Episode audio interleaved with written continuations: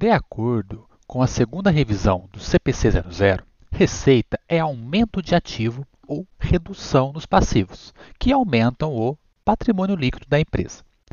Mas o que isso significa? É o que descobriremos agora no nosso Falando Contabilês.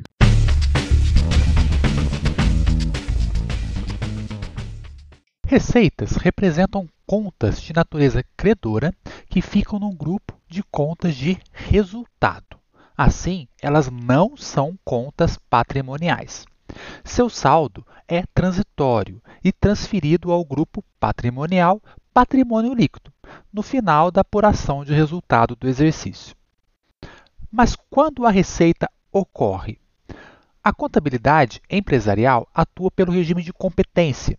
Isso significa que as receitas e as despesas são registradas no momento em que elas são geradas, não recebidas.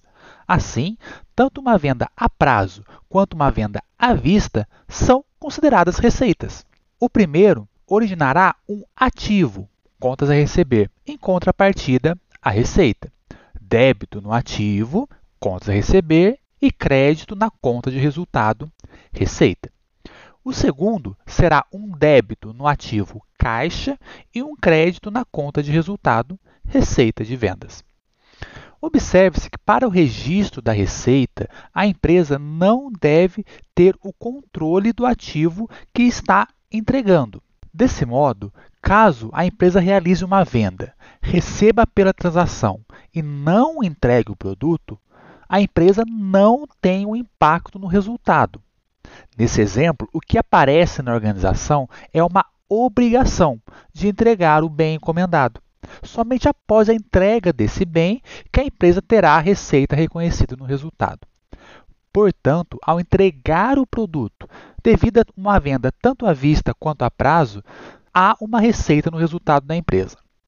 Ao receber antecipadamente por uma entrega de um bem que será entregue, o crédito contábil ocorre na conta receita antecipada, no grupo patrimonial passivo há uma obrigação de se fazer o bem e entregá-lo posteriormente.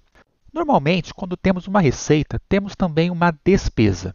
E a despesa será o nosso próximo assunto do nosso podcast. Até lá!